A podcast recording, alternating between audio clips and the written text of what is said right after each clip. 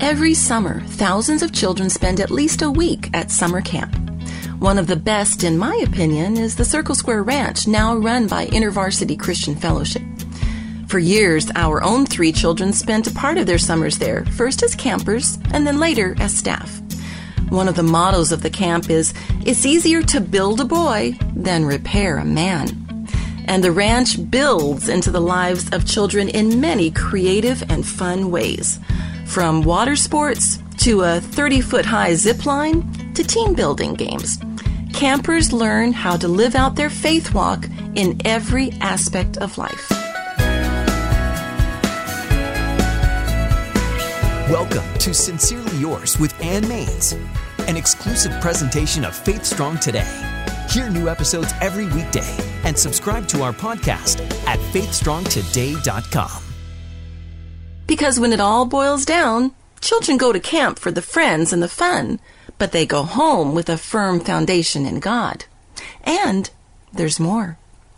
In keeping with the ranch theme, campers sleep in bunkhouses or even covered wagons, get their mail through the Pony Express, and spend a lot of time on horses. They experience worshiping God around a campfire and abide by the rules of the Circle Square Ranch Code of Conduct. Among this list are the rules: no bad language, no fighting, respect the property of others, always put garbage where it belongs, listen to those in authority over you, have fun.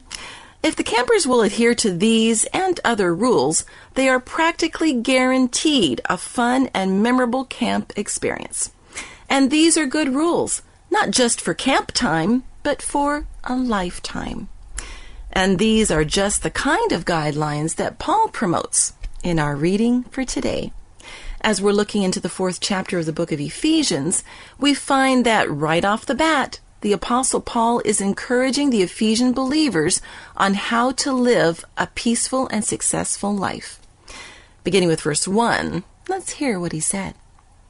"Therefore, I beg you to lead a life worthy of your calling. Be humble and gentle. Be patient with each other, making allowance for each other's faults because of your love." Be humble and gentle and patient because of love. Those are great guidelines for then and now. But are they really possible? Unlike at summer camp, in life, there's no one monitoring us, making sure we live humbly and gently and patiently. This code of conduct is strictly on the honor system. But Paul reminds us that in living a godly life, we're not left to our own resources. Verse 3. "Always keep yourselves united in the Holy Spirit and bind yourselves together with peace." God's Holy Spirit is the key. While He breaks the chains of sin in our lives, He unites us with a common bond that will produce godly living. And the end result? It's even better than an exhilarating week at camp. The rewards of living connected to God's Spirit are actually the greatest part of all. Verse 15. "We will hold to the truth in love, becoming more and more in every way like Christ." To become more like Jesus in every way. That pretty well takes care of our code of conduct. There is no greater benefit or higher calling. And as far as having fun, to be totally alive with the Spirit of God flowing through you is the most divine fun you'll ever have.